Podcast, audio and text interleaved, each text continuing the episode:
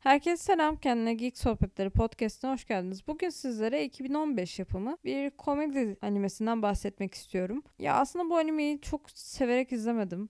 Dürüst olacağım. Daha büyük beklentilerle başlamıştım bu animeye ama beklentilerimi çok fazla karşılamadı. O yüzden sadece ilk sezonu izledim. Ama yine de bahsetmek istedim. Tatlı bir konusu var. Belki ilginizi çeker, izlemek istersiniz diye düşündüm.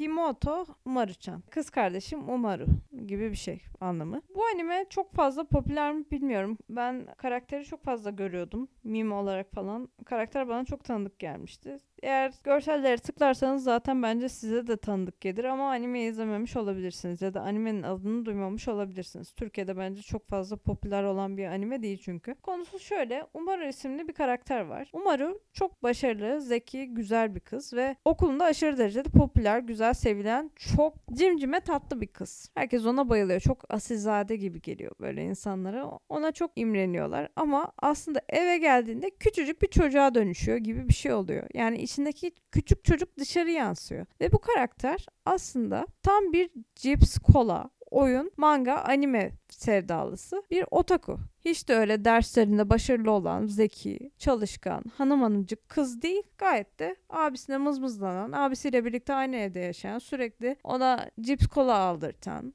manga aldırtan, sürekli oyun oynayan tembelin teki. Geçiriyor kendisine turuncu tulumunu. Yerde yuvarlanıp duruyor. Öyle bir karakter. Aslında tam anlamıyla bir otoku animesi gibi diyebilirim. Ama şöyle bir şey var. Yani şimdi bu kadar oyun bağımlısı, bu kadar anime bağımlısı evine, içine kapanık bir insanın bu kadar başarılı ve popüler olması günümüz dünyasında neredeyse imkansız. İkisine birden bu kadar zaman ayırabilmek çok zor. Derslerinde de çok çok başarılı olması falan biraz yapay. Ama şöyle bir şey var. Bu zaten bir anime. Gerçekçi olması gerekmiyor.